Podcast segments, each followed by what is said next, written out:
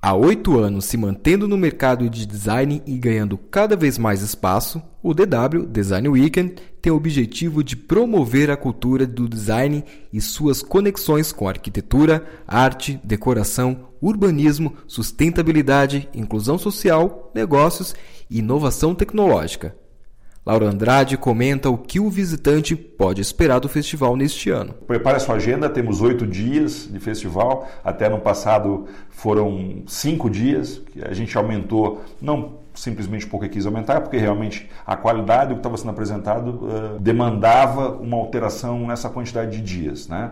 mais dias para atividades. Então vamos de domingo a domingo, de 18 a 25 de agosto, e tem atividades para todos os bolsos e todos os gostos né? desde atividades uh, para profissionais do segmento, passando por atividades uh, de simpatizantes e até mesmo curiosos. Né? Existem eventos pagos e eventos gratuitos.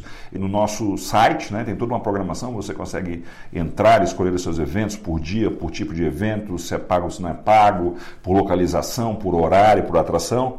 Então fica difícil dizer o que, que vai ter de mais interessante. Mas, é, sem dúvida, tem programa para todos os bolsos, todos os gostos, por toda a cidade. Com um calendário repleto de eventos de arquitetura e design durante o primeiro semestre, como a Expo Revestir, Casa Cor, SP Art e Home and Gift, Lauro Andrade explica o porquê o mês de agosto foi escolhido para sediar o DW.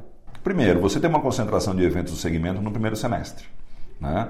Então, e, e, e, que de certa forma o setor está muito bem atendido com esses eventos aí de janeiro até junho, né?